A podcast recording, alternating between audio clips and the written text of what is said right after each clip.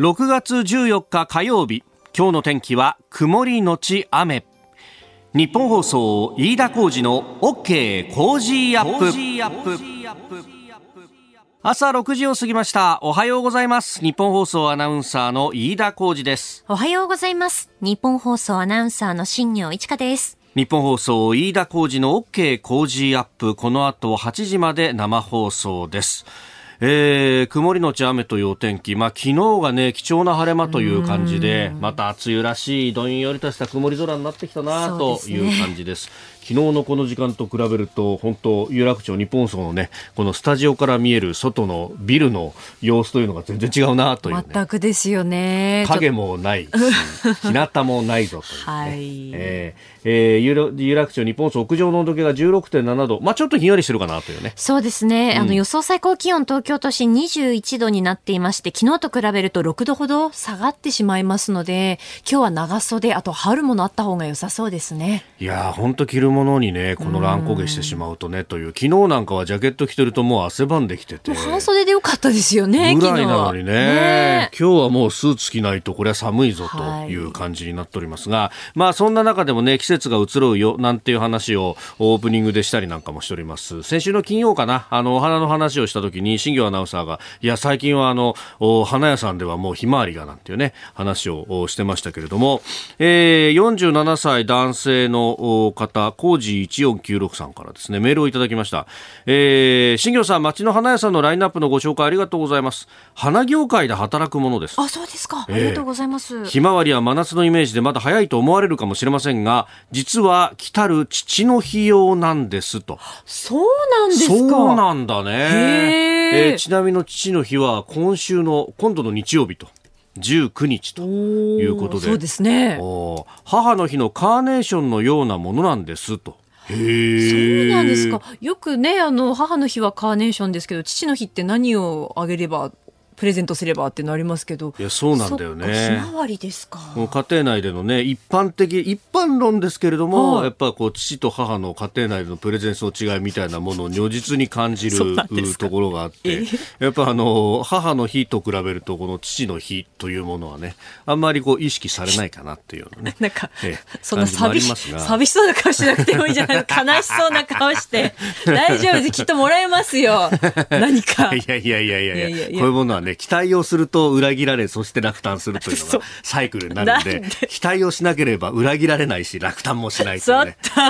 えー、もうこうこう心穏やかに過ごしていこうというね、えー、そういうこう境地にだんだんと年を取ると至ってくるというね。ちなみに、はい、えー、ウクライナ応援の花としても近頃はよく使われているんですこのひまわりと、えー、皆さん父の日もお花のプレゼントたまにはされてみてはいかがでしょうかというふうにいただきました。ありがとうございます。ありがとうございます。なるほどねまあそうだよね。ウクライナその青い空とひまわり畑というものがあの国旗のイメージにもなっているんだというようなね話も。我々もそれこそ2月の24日以降それを学んだよなという感じもありましたが、確かにね花一つとってもそういうことまでいろいろこう思いを巡らす人もいるんだなというねえーえー、私花を見て何かっていうほど風流なもんでもないので、えーえー、ああ咲いてんなぐらいとね。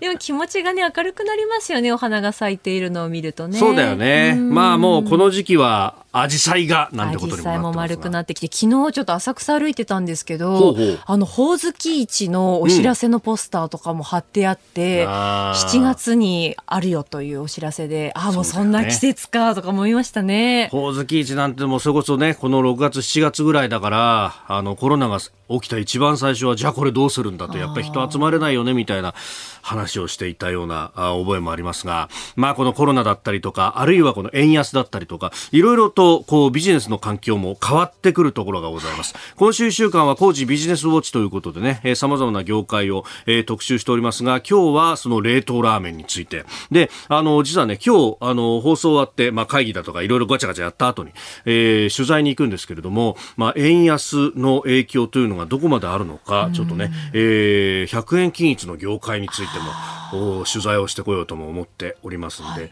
えー、このあたりもぜひですね、お聞きいただければと思います。えー、今日も特集は6時15分頃ということでございます。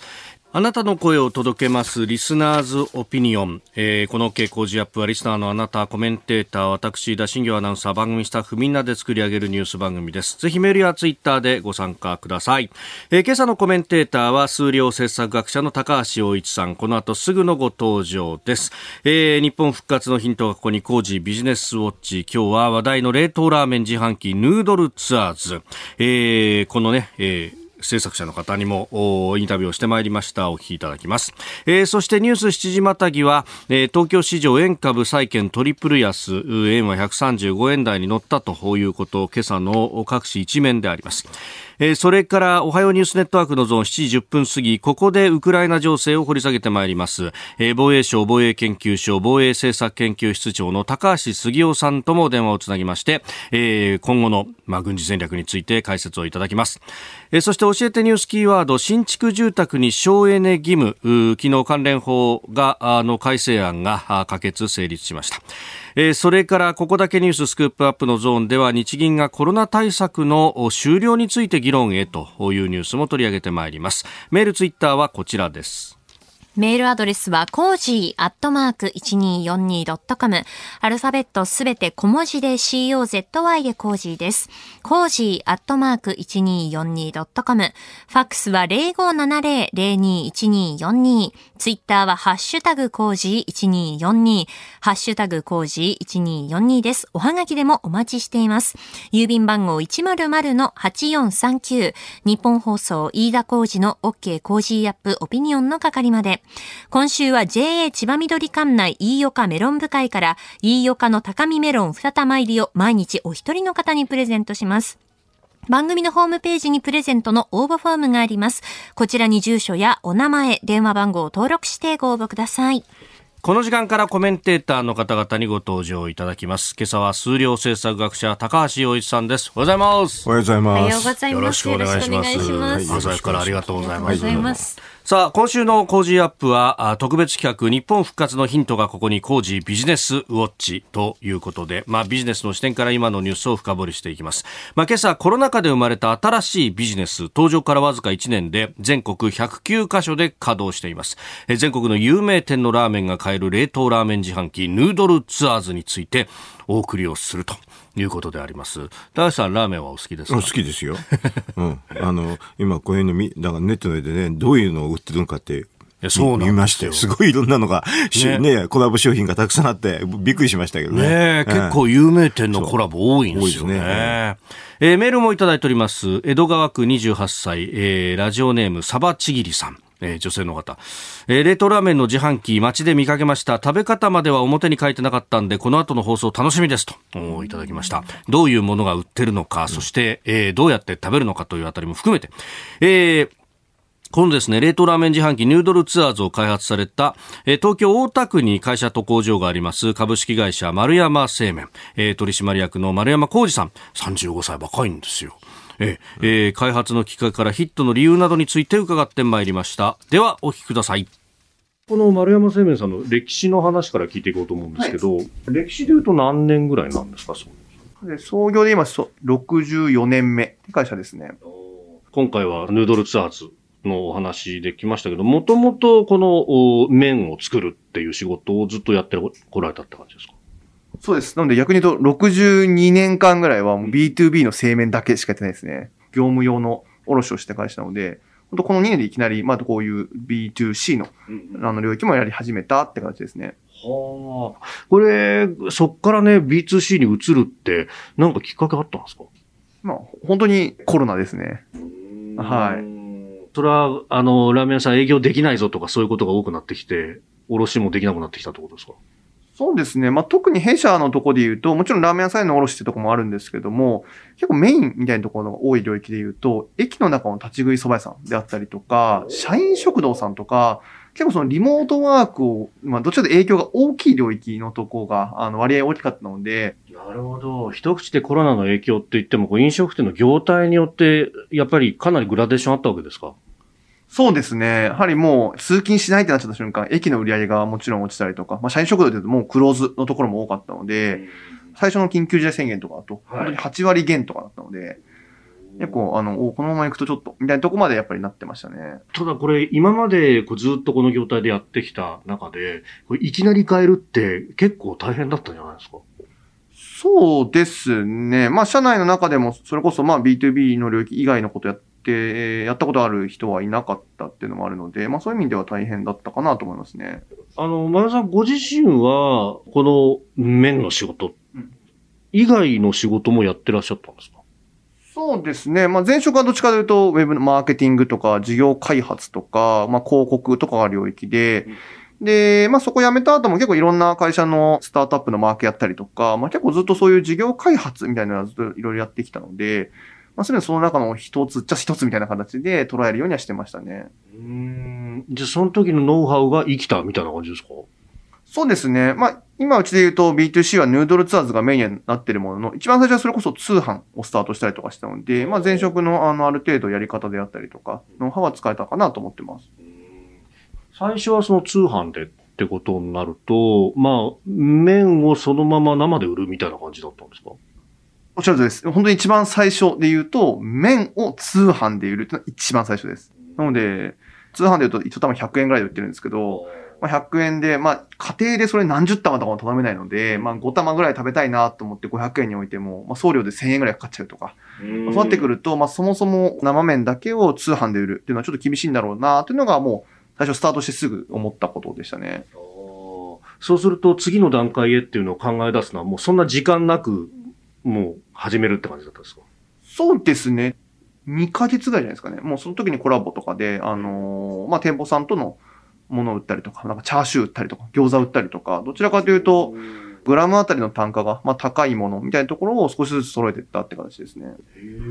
へえ、それって、そう、あの、名だたる有名店相手にやってるじゃないですか。あれってやっぱ食べ行ったりとか、口説いたりとかみたいなのやってたんですか？実はなんかそういう軸でお願いをしたというよりは、まあそれこそ前職関わってるかなと思うんですけども、まあラーメン屋さんたちもその、例えばウェブを使って集客をするであったりとか、まあそういったところはなかなかやっぱ難しいみたいなのがあって、まあ自分としては製麺屋という立ち位置ではあったんですけれども、ラーメン屋さんがいろいろあの相談は受けていて、店舗で売る以外の方法なんかないのとか、もう店舗集客するためにウェブってもっと使えないのだったりとか、まあそういう相談から結構仲良くさせてもらってたので、まあ、そこがうまく事業に紐づいたっていうのが結果的にあったことかなと思います。じゃあ、ある意味、私的な立場でコンサルみたいにやってたのが、ビジネスにも結びついたみたいな感じですか？そうですね。もともともちろん狙ってたわけではないですけども、まあ結果的にはそうなったかなというところですね。あの、一方でこれヌードルツアーズって自販機で売ると、これ自販機で売るために、その開発とかっていうのは、なんかベースとなるものとかあったんですか？えっ、と、まあ、今回、うちで、あの、ヌードルツアーズで、あの、サンデンさんという会社のドヒエモンと今言われている機種があるんですけど、まあ、それを使ってますってとこで、それの発売自体が2021の2月なんですよ。で、最初のそのサンデンさんの売りとしては、その今までアイスみたいな小さいものを売るっていうのはあったけども、大きいものでも売れる。アンド屋外でも売れるよって、この2個が強みとしてリリースされたのが2021年2月です。で、とはいえ皆さんそんなに自販機で冷凍食品売れるっけみたいなってイメージないと、去年だと段階なので、それをうちが3月に導入しているので、まあそれを早い時期に入れたっていうのが1個、まあ、ポイントだったのかもしれないですね。これ、まあコロナ禍の社会の変化で、出てきたじゃないですか。で、形になったじゃないですか。で、その後1年経って、このコロナがだんだん下火になってきてますよね。これなんか変化ありました？もちろんそのコロナ禍の飲食店が周りにやっていないからうちで買うっていうニーズは減ってきてると思います。ただ、まあ、それこそウーバーってコロナ禍流行ったよねって言いながらも、今皆さんウーバー頼んだり出前館さん頼んだりと一緒で、まあ、一個皆さんやっぱ中食としてこういうものってあるよねという認識をすると、まあ、ある一定、あの、マーケットとしては出てくるのかなと認識してます。その意味ではちょっと、ある意味特に一人暮らしの男の、こう食生活というか社会文化変えたんじゃないかなと思って。そうですね。ただ、実はうちって男性も多いんですけど、女性多くて、あの、これもやり始めて知った話でありますけど、はい、お子様が小さいとラーメン屋さんって行きづらいんですよね。わかる。確かに子供小さいと火傷させちゃうから絶対行けないんですよね。特にカウンターだけのラーメン屋さんって。はい、特に東京のラーメン屋さんってカウンター多いので、皆さんラーメン行きたくても子供小さいから我慢するであったりとか、結構身近な食べ物の割には敬遠しがちな外食の一個になってしまってたので、まあ、それがご自宅で体験できるっていうのは一個、確かに新しいニーズだなと思いましたね。そうするとコロナ関係ないニーズになってくるので。あのー、ラインナップを見ると、それこそ男が好きそうながっつり系も結構あるじゃないですか。あの中で売れ筋ってどうなんですか？そうですね。まあ、うちの中で言うとバリオっていう二郎系インスパイアさんのお店があるんですけれども、まあ、そこが、あのー、まあ、最初リリース当時からもある店舗さんにはなるものの、今でもすごく売れていて、この無人とか誰も見ていないというシチュエーションなので、逆に背徳感が強い商品の方が売れやすいのかなは一個の仮説ですね。なるほど。背徳感の強い商品のが。あのー、今後の展開ってどういうこと考えてらっしゃいます今、まあ、ヌードソード始めて1年なので、まあ、これは本当にブームで終わるというにはならずに、ちゃんと文化として残るような形でしっかりやっていこうかなと思ってます。と、まあ、まだ、あの、全国には置けていないので、まあ、各県に少なくとも1台は置きたいなと思ってますし、あとは台数も今、えー、まあ、今年の末、2022年の末で、150か200台ぐらい目指しているので、はい、そこに向けて今進んでってるって形ですね。えー、ということで、丸山浩二さんのね、インタビューの模様をお聞きいただきました。あの、インタビューの中に出てきましたが、B2B っていうのが企業相手の、まあ、ビジネス。この丸山製麺さんの場合は、もともとね、お店屋さんに卸していたという、まあ、これは B2B のビジネスだったんですが、まあ、それが立ち行かなくなったところで、B2C、えー、消費者向けのビジネス、直接お客さんに売るにはどうするかっていうのを考えて、まあ、それを一個一個やっていってたうちに、この冷凍自販機ビジネスというものに、まあ、行き着いたと。いうところであります。で、これ食べ方なんですけど、あの、冷凍されたですね、麺と、それからスープが、まあ入った、えー、のがガコンとこう出てきてですね。で、あの、スープをまず湯煎をして、で、あの、麺も冷凍のまま、こう茹でてですね。で、あの、そのまま盛り付けるという形で、あっという間にできるぞと。いう感じなんですけれども、いや、結構ね、あの、お店で食べたのと同じような再現度の高さに驚いたんですよね。うんこれ、冷凍ってやっぱそういうところメリットありますね。あの、どんな食品でも冷凍するとほぼ一緒。だから冷凍技術ってすごいんですよね。ねえ、うん、で、このね、あの、二郎系って、まあ、あの、豚骨スープで、まあ、太麺で、で、あの、その上にね、あの、かき氷みたいに、こう野菜がこう山のように乗ってるっていうようなのが特徴なんですが、このバリオって店がですね、実はあの、新橋の本店が虎ノ門のあたりにあってですね、うん。うん、これ霞関のあたりで取材して 腹が減るとですね、あそこ行くんですよ。で結構食べてるんですよ、私。で、店のも味も知ってるんですけど、店の味とほぼ同じ、うん、あの、味もそうですけど、うん、匂いもね、このあの、豚骨のがっつりとした感じのこう、匂いが香ってくるっていうね、いや、うまかったっすよ。ええー、あの、実食してる模様もツイッターにアップされましたんで、よかったらご覧いただければと思います。まあでもこのね、コロナで、やっぱりなかなか B2B 難しくなってきたところで、うん、えー、こういうところにビジネスを展開すると。すごくあの、ね、まあ、日本的っていうかね、あれですよね、あの、海外ではね、自販機ってあんまりないんですよ。あななぜないかっていうと、はい、盗難なの。要するに品物とお金が入ってるかって必ず盗まれちゃってね。日本はね、コンビニが増えたから、まあ、自販機が少なくなったっていう、ちょっとまあ理由ですけどね。えー、でもまあね、ニーズにはまだ自販機置けるんですよね。で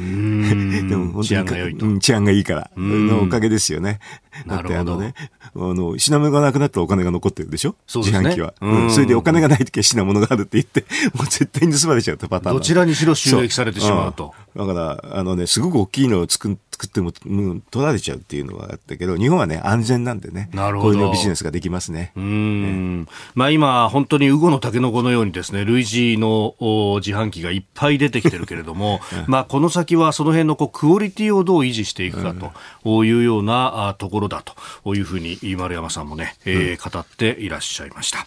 えー、工事ビジネスウォッチ今日は、えー、ラーメンの自販機、えー、冷凍ラーメン自販機ヌードルツアーズについて取り上げました。ここが気になるプラスのコーナーです。スタジオ長官各紙入ってまいりましたが、えー、今朝は円相場についてというところ一面トップが多いというところですね、えー、朝日新聞円急落135円台。23年8ヶ月ぶり水準100円ショップ先頭次々閉店、えー、読売新聞円安24年ぶり135円台。株2万7000円割れ。金利差拡大で。えー、毎日新聞円安加速一時135円前半半月で急落24年ぶり水準、えー、産経新聞円一時135円台24年ぶり安値。えー、それから日経、円安98年危機以来の水準、一時135円台前半にということなんですが、まあ、高橋さん、これ、後ほどね、えーじっくりと。みんな同じような新聞なのね。見出したのね。そう、そうなんですよ。ねえー、で一方で東京新聞はこれ共同の世論調査を引いてます物価対策評価せず64%生活に打撃77%に増加ということであります。まあ、あの、このあたりも含めてですね、えー、後ほどじっくりとね、はい解説をいただこうと思っておりますが、えー、7時またぎのコーナーですね。はい。本当にみんな同じような記事記事なのね。そうなんですよ。そうなんですいろんな新聞あっても意味ないね、これはね。みんな同じだと。これだけみんな同じだと。まあまたね、あの、昨日が新聞休暇日だったんで。あ、やることないって。じゃ言っちゃいけないけど。週末の部分も含めてですね、えー、今日は紙面が構成されておりますが、そうすると、おこれが一面というふうになるのかというところであります。うん、で、えー、気になる記事ですが、あのーちょっとね、ね、子供についての話なんですけれども、えー、産経新聞の社会面、えー、第三社会面ですが、えー、ランドセルなお重い負担、置き弁キャリーケースアイデアもという記事で、あの、うちもね、今、あの、小学校2年生の息子がいるんですけど、確かにね、本当子供の背中を覆っちゃうぐらいに、むちゃくちゃでかいランドセルを背負って、しかもそこにこう ぎっしり教科書が詰まってるみたいなね、教科書だけじゃなくて、あの今、ね、えー ICT 教育みたいなところで、タブレットもあるんですが、そのタブレットもですね、毎日持って帰ってきて充電してまた持ってくっつって、それが重いんですよ。なんかね、やっぱ配布するタブレットだから、あの、ちょっと、重い、ね、重いやつをね。ななんで教科書があるのにタブレットなの？タブレットの中に教科書入れればよろしいんじゃな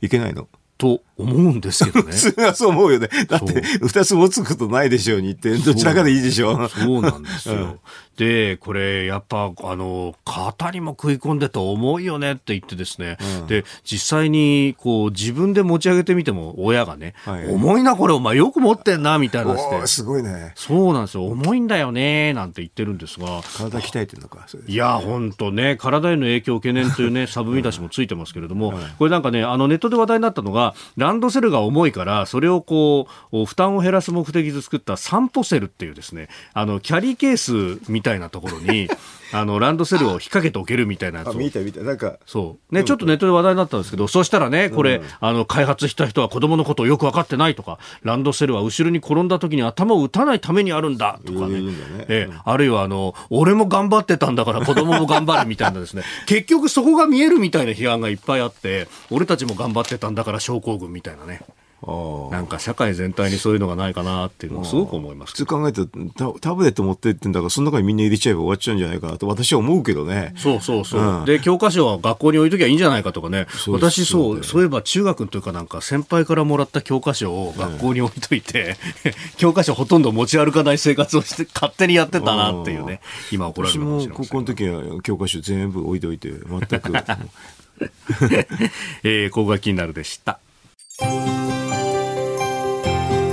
お聞きの配信プログラムは日本放送飯田浩司の OK コージーアップの再編集版です。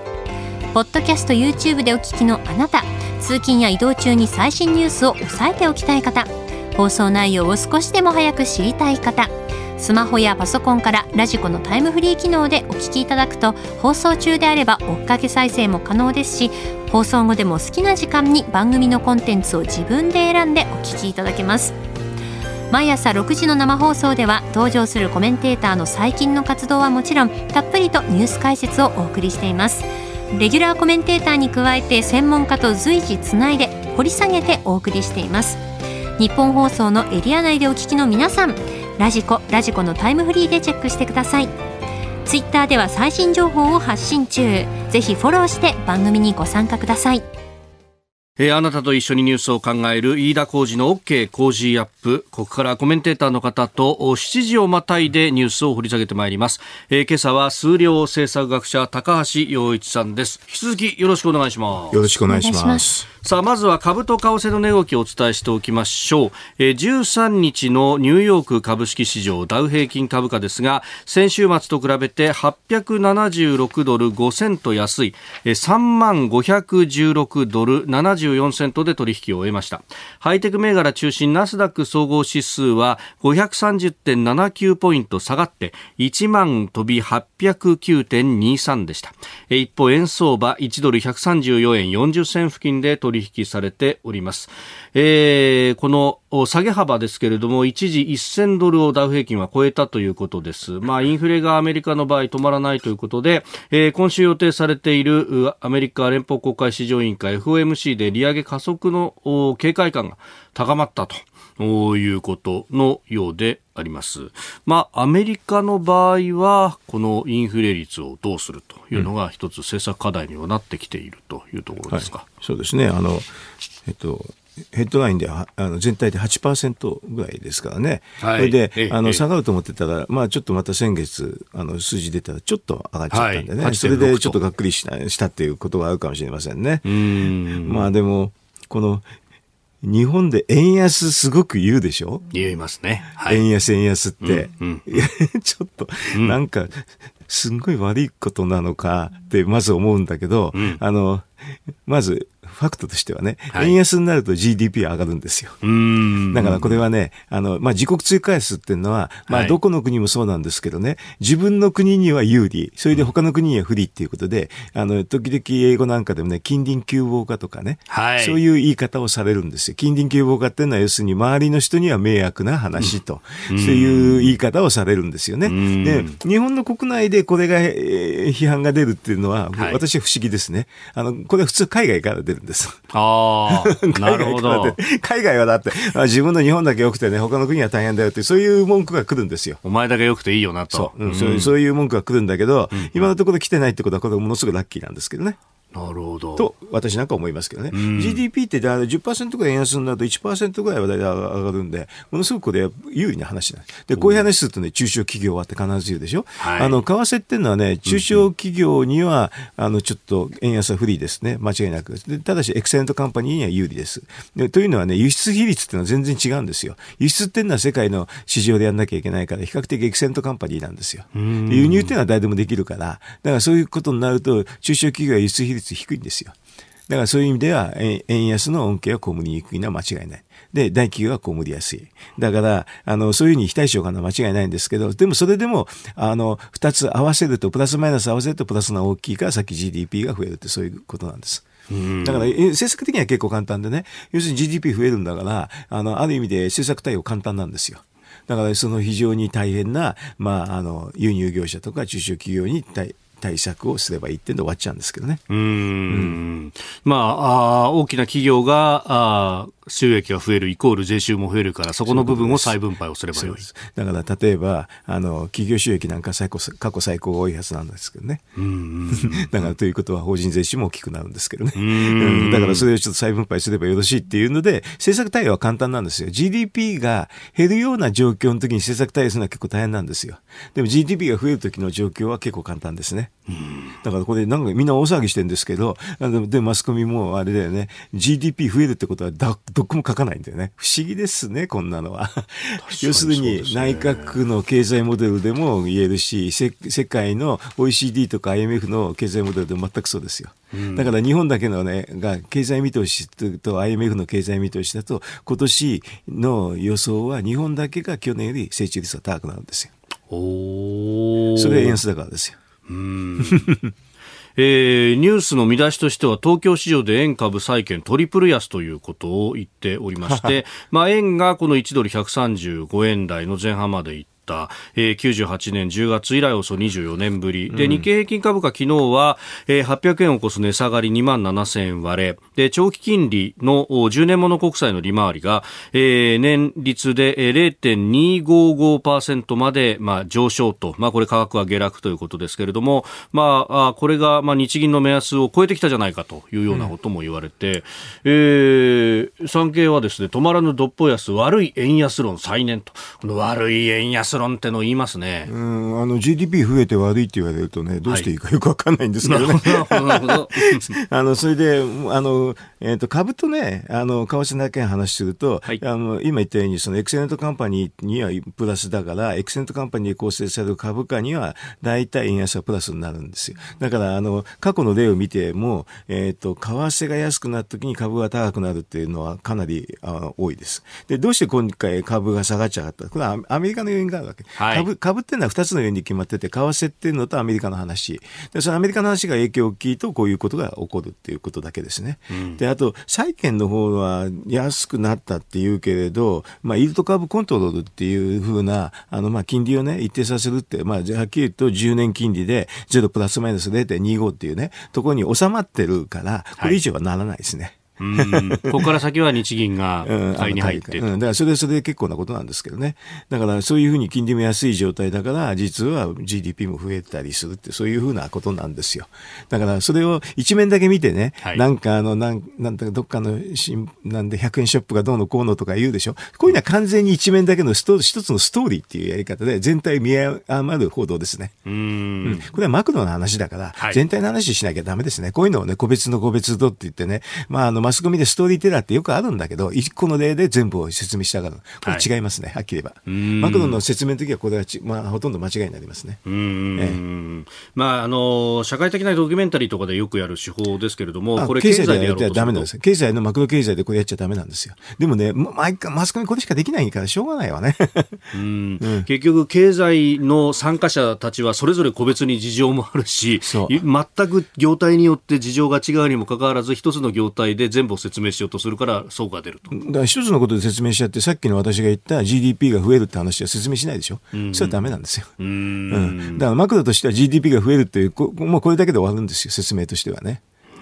でもプラスマイナスありますよ。ただ全体で増えます、はい、そういうことです。全体でと。ええ円安についての話をしていただきました。はいええ、で、その中で、おっと思ったのはですね、えー、10%円安になると GDP が1%増える。大体ね。大体。ええ、これ、まあ、その円安、これ始まるのは、まあ、当然ながらウクライナ情勢によるってところがありました、そう,、すると2月の水準だと、私、記憶してるの1ドル110円台ぐらいだった、うそうですね。そうすると今の135円って、これ20%ぐらいは円安、うんね、だから大体日本の経済成長率がこれで持ってるような感じなんですよ。GDP の GDP2% 増えると考えると、うん、そうですねで、まあ、逆に言うとね、内需の話がきちっとできてないから、はい、例えば補正予算なんか全然足りてないんでね、きちんとやってないくて、この円安で持ってるってそういうことなんで、内需をもうちょっときちんとやるともうちょっと上がるんですけどね。あ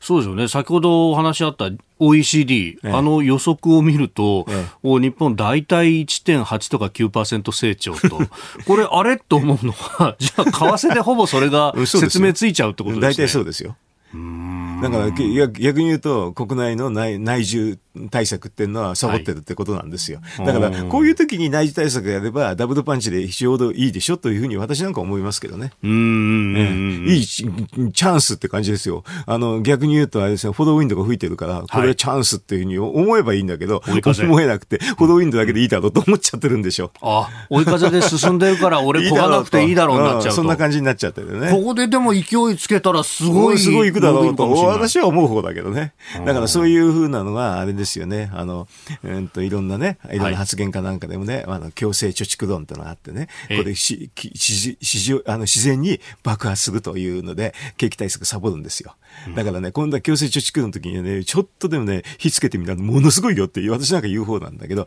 具体的に言うと、例えば GoTo トラベルね、はい、今やったらすごいんだけど、だってあれでしょ、東京都のあの、なんだっけな、時間割かなんかで結構人気あるんでしょ？はい。あれだよ、えー、国の方もやればいいのに、参議院選挙の後に全部先送りしてんだもん。なんかこんなの、それまで検討っていう話になってるから、なんで今やれないのって私なんか思いますよ。それじゃこの時にやったら本当に火つくよと。ついてよろしいじゃないのと。このタイミングでやるとちょうど夏休みどうするかねっていう人たちが。全くなんだよ、うん、俺だから参議院選挙以降だとね夏休み間に合わないかもしれないってそういうふうな不安が業者にもあるんですよ。だって参議院選挙以降でしょ？夏休みまでちょっともう直前じゃない。7月10日だとね、ま、夏休み直前ですよね、うん。まあ、本当間に合うの？って感じになるじゃないですか、まあ、そのぐらいの時期にはもう予約取っちゃってるよね。取っちゃってるよねって感じでしょ？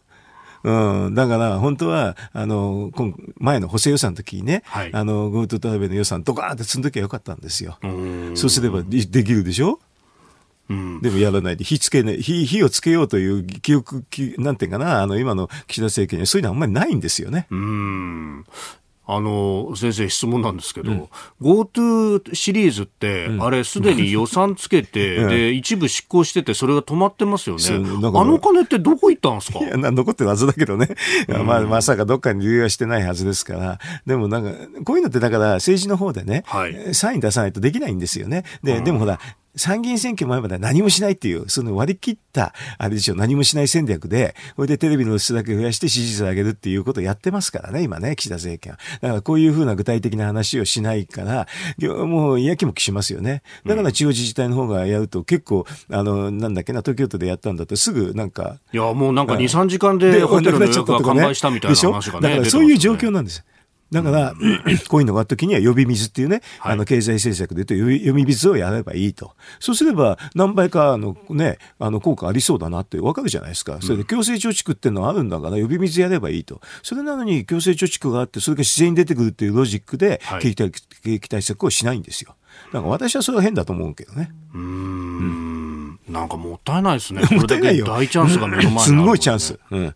だから本当にちょっとね、呼び水やってくれればよろしいのになと思うんだよ。だから端的には GoTo トラベルなんかそうなんですよ。うん。やればいいじゃないと。だって現に、あの、地方の方でね、やってたら、そうやってもう人気が高いわけでしょ。で、ここで国レベルでやったらよろしいんじゃないですか。これあの、経済対策をじゃ仮にやって、どーんとこう景気が上がるということになると、それとともにこのインフレ率も高まるんじゃないかみたいなことをあそれは逆に言うと、うん、あの景気対策やって、所得があるからかん、簡単にインフレっていうか、ね、転嫁できるっていう意味で、こっちの方がいいんですよ。要するにちょっとインフレが高くなっても構わないわけ。要するにインフレ転嫁になっても、あの、なんか景気対策で所得が十分高まっていれば、どうってことないんですよ。で逆に言うとそっちの方のが良くて、あの、これはインフレが高まらないように所得を少なくすると転嫁できないから、企業の方に幸せが来ちゃって、最後雇用に来ちゃうんですよ。うんうんなるほど。だから、あのインフレも高まるかもしれないけれども、賃金とか、高まるから、うん、経済成長も高まれば、実質の部分でプラスになってれば大丈夫だよ。それだから、あの他の国の方がまだインフレになってる分だけ、はい、要するに最終需要があるっていう意味で、まだまともなんですよ、うん、日本はだから最終需要がなくて、インフレにもなかなかなりにくいっていうのは、それは、ま、そっちの方がまずいですよ。うん、うん、これ、需要がない中でってなると、今度、生産をじゃあ縮小しようかとか、そういうことになって。だって価格の転嫁が、国スタッフが転嫁、価格転嫁できなかったら、最終的には、あの、事業を縮める、最終的に雇用に影響しますよ。ですから本当は、あの、このインフレになっちゃけしからんって言うんじゃなくて、はい、インフレになっても十分なくらいにお金を全部、あの、景気対策で負けっていうのは正しいんです。ライブ配信アプリ17。ライブ配信の魅力は何といってもいつでも誰でもどこにいてもスマホ一つあれば楽しむことができること。17ではライバーと呼ばれるライブ配信者によるトーク音楽バーチャルやゲームなどの様々なライブ配信や著名人を起用した番組配信を24時間365日お届けしています。さらに現在17では月曜日から金曜日の「オールナイトニッポンゼロをリアルタイムでライブ配信中。パーソナリティやスタジオの様子を映像付きでお楽しみいただけるほか17限定のアフタートークもお届けしています。ぜひアプリをダウンロードしてお楽しみください。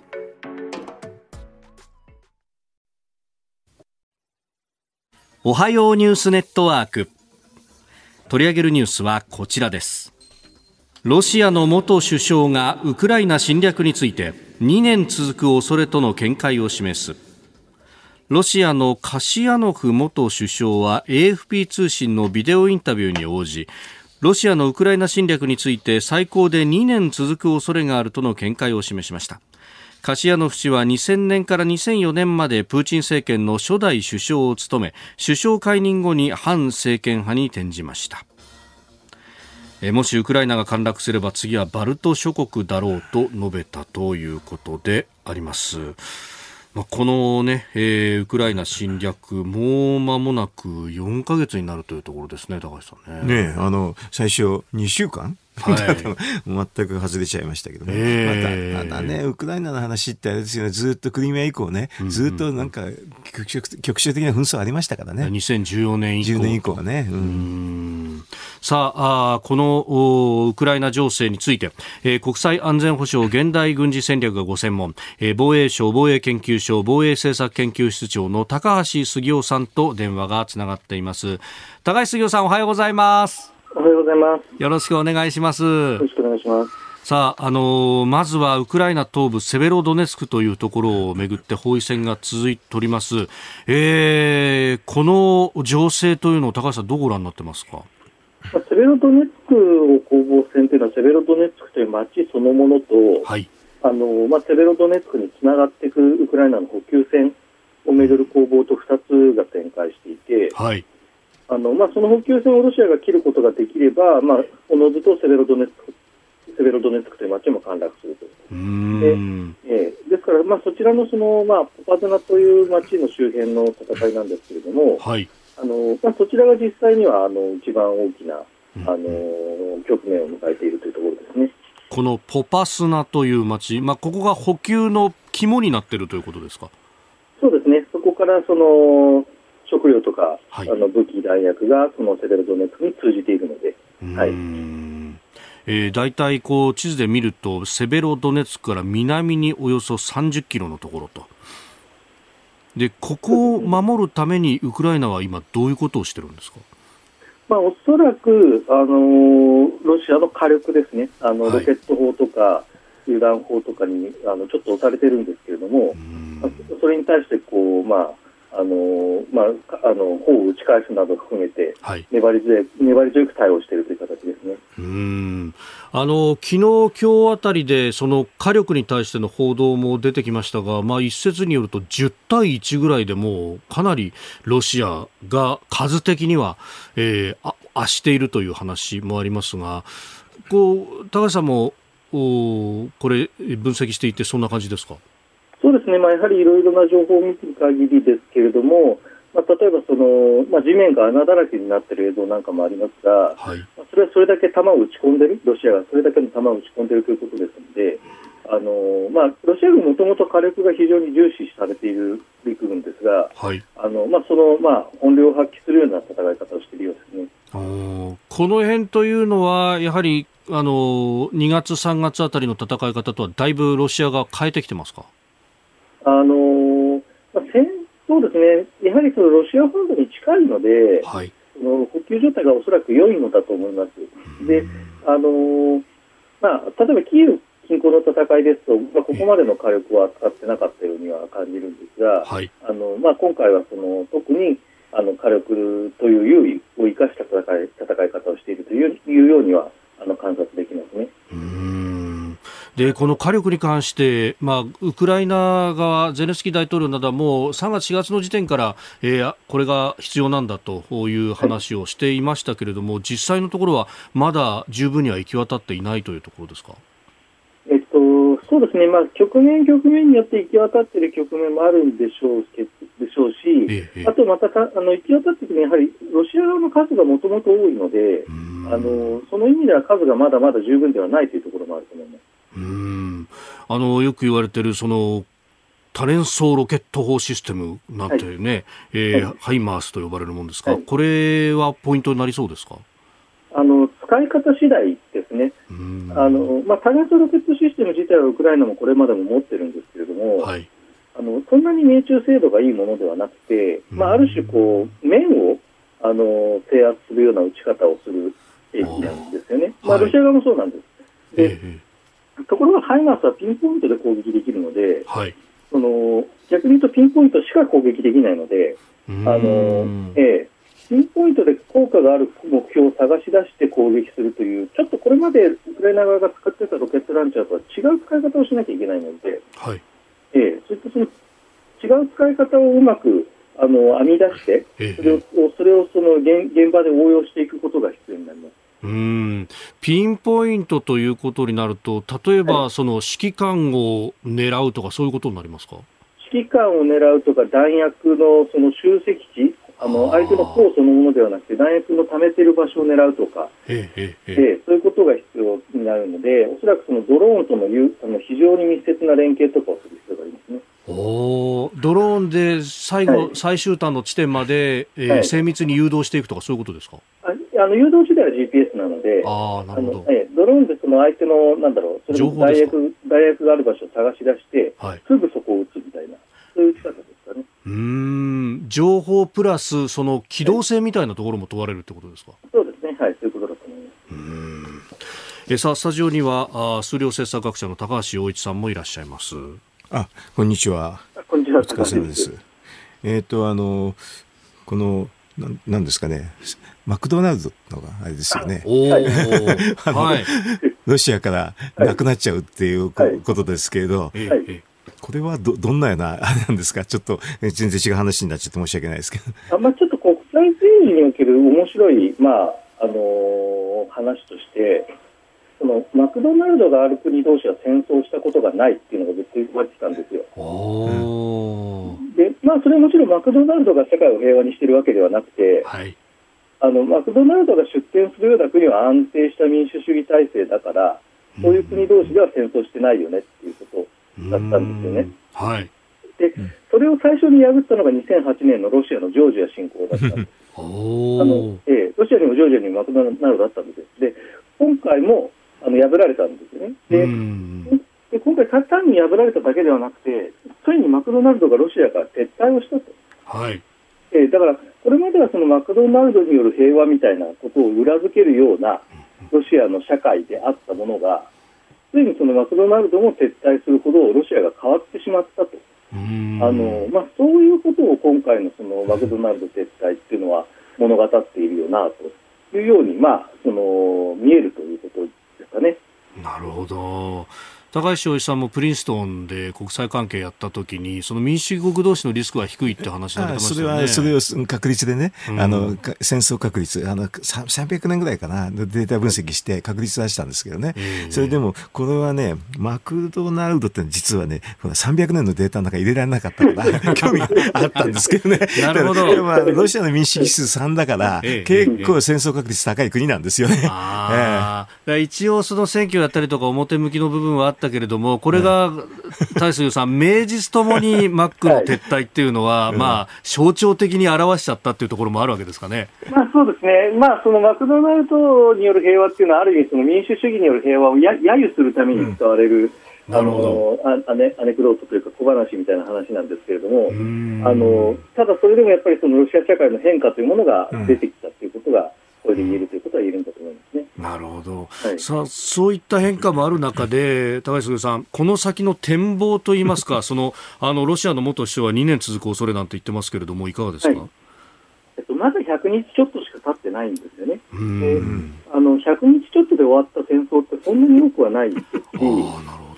えっと、今その、すでにまあ両軍の兵力20万超えてますから、はい、あの30万ぐらいになってますかね、もう、うあのそれだけの大戦争がそんな簡単に終わるわけはないんですよ。ででこれまでのこの100日間を見ると、まあ、ロシアなりウクライウクライナなりが結構大きな処理を収めよう収めそうになった局面って何回かあるんですけど、はい、あのその都度その都度相手側がうまく反応してその大勝利できてないんですよね。まあ、まあ、やっぱり戦争に相手がいるんで、はい、その方が勝ちそうになるとそれを防ごうとするんですよ。でこの形が続くとすると、はい、まあ、やはりある程度の膠着状態っていうどっかになっていくのではないかとそそうなるとやはり年単位で続くっていうのは、うん、あの十分にあり得る話だと思いますね。なるほど高橋さん、あの朝からどうもありがとうございました。はい、またいろいろ教えていただければと思いますので、はい、よろしくお願いします。はい、失礼します。どうも失礼いたします。失礼します。えー、防衛研究所防衛政策研究室長高橋杉雄さんにお話伺いました。まあ、このマクドナルドの平和というやつと、まあね、民主主義指数とか、なるほどというね。いや、私はね、考えたことあったんだけど、うんうんうん、やっぱり300年の歴史データには マクドナルド耐えられなかったんですよ。なるほど。やっぱり戦争データそんなたくさんないんでね。ここで番組からのお知らせです。今週のコージーはこの特別企画。日本復活のヒントがここに工事ビジネスウォッチまあ、ウクライナ情勢、コロナ禍、物流の混乱などビジネスの常識が激変しております。えー、そんな中、身近なところで意外な影響が予想される業界やピンチやチャンス、ピンチをチャンスに変えるべく、奮闘している方々の現場を取材。復活のヒントはまさにロックオンであります。そしてマーベリックなコメンテーターの方々は6時台前半からの登場です。明日は青山学院大学客員教授でジャーナリストの峰村健二さん。あさって木曜日は明治大学教授で経済学者の飯田康之さん。金曜日外交評論家で内閣官房参与の三宅邦彦さん。そして経済のスペシャリストとして第一生命経済研究所首席エコノミストの長浜俊弘さんが登場しますうん。えー、一方、朝6時43分からの黒木ひとみさんの朝ナビ。えー、ゲストはお笑い芸人の今田耕司さん。毎日登場しております。さらにプレゼントは、今回は旬を迎えた美味しい高級メロンです。イエスイエス今週1週間の日本放送飯田浩二の OK 工事アップを本当に本当にトップまであと一歩横並びというところであります。どうぞ皆さんのお力添えよろしくお願いします。続いて教えてニュースキーワードです。新築住宅に省エネ義務。住宅の省エネルギー化を促すための建築基準法などの法改,、えー、改正法が昨日参議院本会議で全会一致で可決成立しましたすべての新築住宅と小規模ビルに2025年度から断熱性能などの基準を満たすよう義務付けますまあ、あの国会会期末が近いということで次々上がり法案が成立しておりますが、うん、この省エネについてってね高橋さん、ええ、あの既存のものをやるっていうところで、えーね、よくおっしゃってました、ね、言ってたんだけど、うん、まあ、これ新築のやつで、うん、えっ、ー、とあの延べ床面積300平米以上っていうやつのえーえー、あのオフィスビルが対象になってるんですけどね、新築はまあまあこういうのでいいかもしれませんけど、はい、まあ今あの省エネっていうかね電力不足って言うでしょ、それで一方でなんか節電とかそんなばっかり言ってるじゃない、はい、それなんだったら既存のねあのなんか住宅改修で補助金つけてやってもよろしいんじゃないの？と思ってたんだけどね私はね。でもそれはあの項目としてちょっと入ってちょっとだけあの予算措置みたいちょこっとはあるんだけど、本格的に景気対策だったら何千億円かなんかでつけてやればね結構推進するんですよ、だからこういうの新築だけなんて言われたってそう簡単にすぐすぐいかんでしょ？まあ新築いきなり建てるってなかなかね 人生の決断ですから、ね、うん、それで大きいやつでだけでしょ？だから、こういうの既存のやつでも、あの、補助金つけてね、あの、やれば結構、それなりの省エネ効果あるし、火力発電所何基分とかね、そういうのを節電もできるんですよね。だからそういうのやればいいのになって言うんだけど、まあ、こういうのが、実は、あ、あんのはしてたんですけどね、だから既存のやつやらないのかな、なんて正直と思っちゃってね。なるほど。うん、やれば、やった感、やった感があって、これで報道するとね、みんな、あったかもみんなやってるように思えるでしょ？うん、うん、うん。本当それはちょっと、ちょっと違ってて、本当は既存の分で、あの、回収えーと、断熱改修するとね結構効果あるんですけどね。えこれねあの既存の住宅に関しては低利融資と。ああ、だから、低利融資で一応やってるってことになるんだろうけど、でも補助金つけてやったらもっと簡単にいきますよ。うん、まあ、今ね、その、まあ、住宅ローンとかに関しても、かなりの低利にすでになっているぞっていうのはありますね、あんまりメリット少ないんですよ。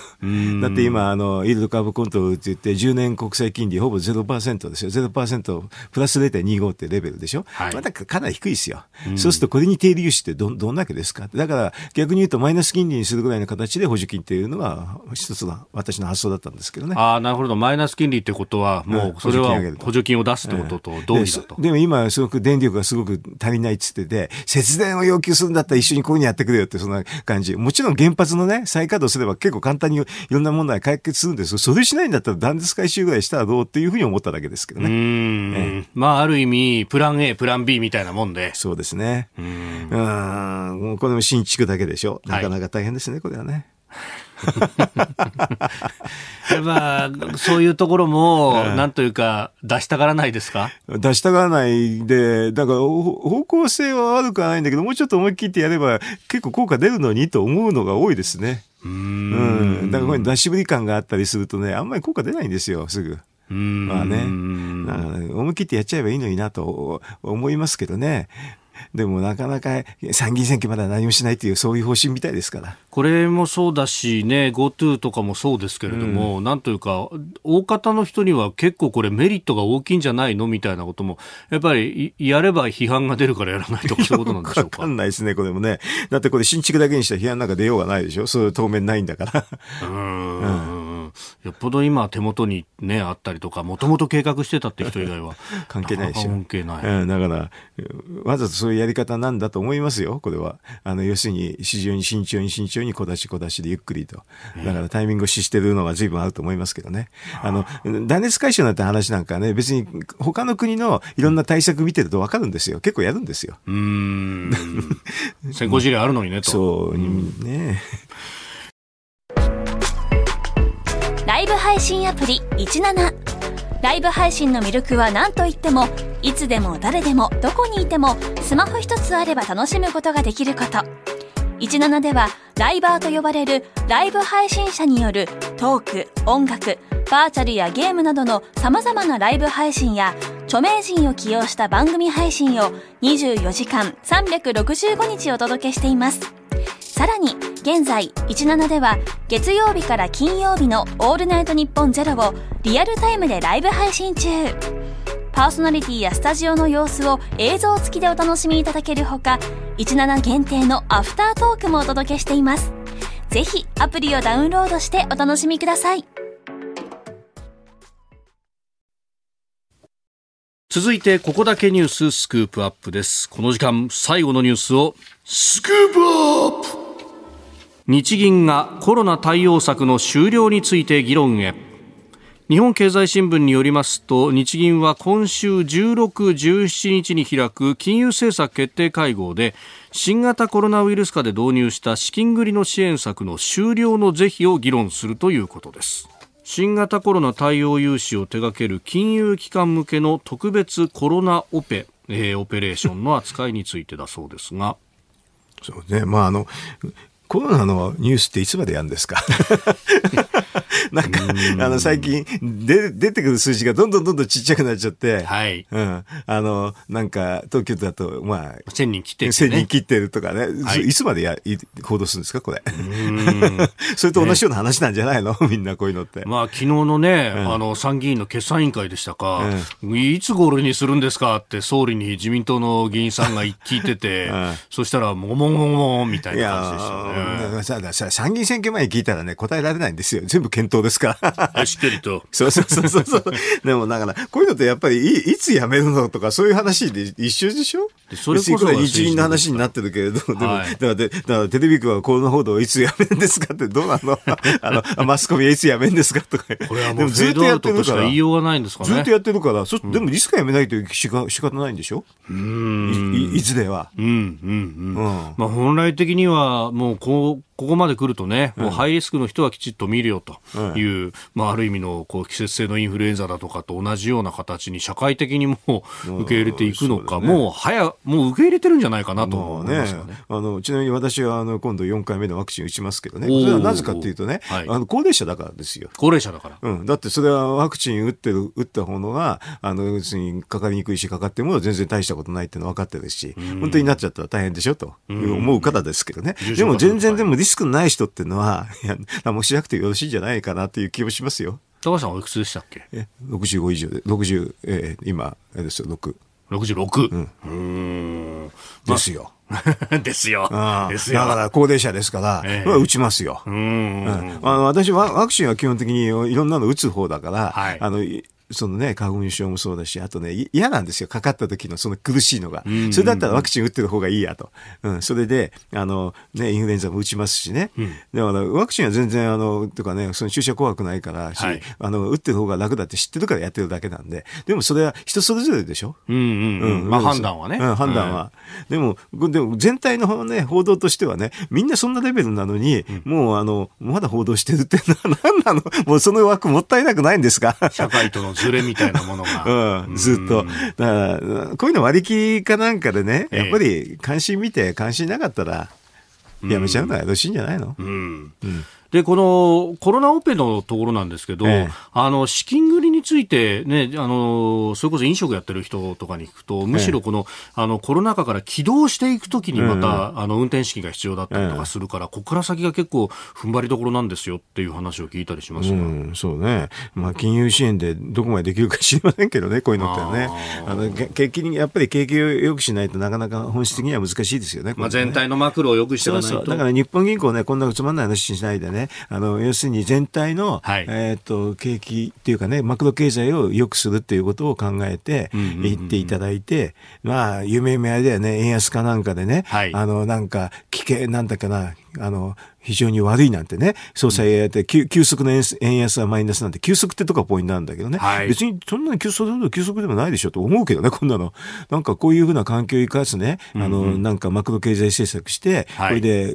まあ、GDP ギャップっていうのをね、なるべく縮めるようにしてね。だって黒田さんなんてあの GDP ギャップなんて、あの、なんていうかな、強制貯蓄があるから縮まるかのように説明してるんだもん。これ、ここは大問題ですよ。こういうのに、あのね、国会でやってね、そんなほっといてる辻丸の話なんですかって聞いてね、なんで読み水やんないんですかって話をした方がいいですよ。あの、さっきの話に繰り返しになっちゃう飲食が大変なんだったら、GoTo トラベルかなんかをきちんと今やった方がよろしいですよ。そしたら本当に需要が出るでしょ。そしたら日本銀行はこんなつまんない、つまんない一夜がね、こういう話よりかは、より本質的に、だってお客が来てほしいんでしょ、ああ。それが一番いいでしょシングり支援をするぐらいだったら、経済回して、で、利益を上げてもらった方が。それだったら、日銀の黒田総裁がね、いや、予備水、あのね、強制貯蓄でね、回復しますなんて言わないでね、ここは予備水が必要ですって言ってね、うんうん、政府、GoTo トラベルをぜひだって言ったら面白いじゃないですか。あまあ、強制貯蓄っていうのは、今までコロナで使おうと思ったけど使えないって言って、まあ、貯金や預金が積み上がってた部分。えー、で、それを自然に溶け始めるっていうのが財務省とか日銀がそういうふうに言うんだけど、はい、私は自然には溶け始めないと。もし溶け始めるんだったら4月もうちょっと景気いいはずでしょと、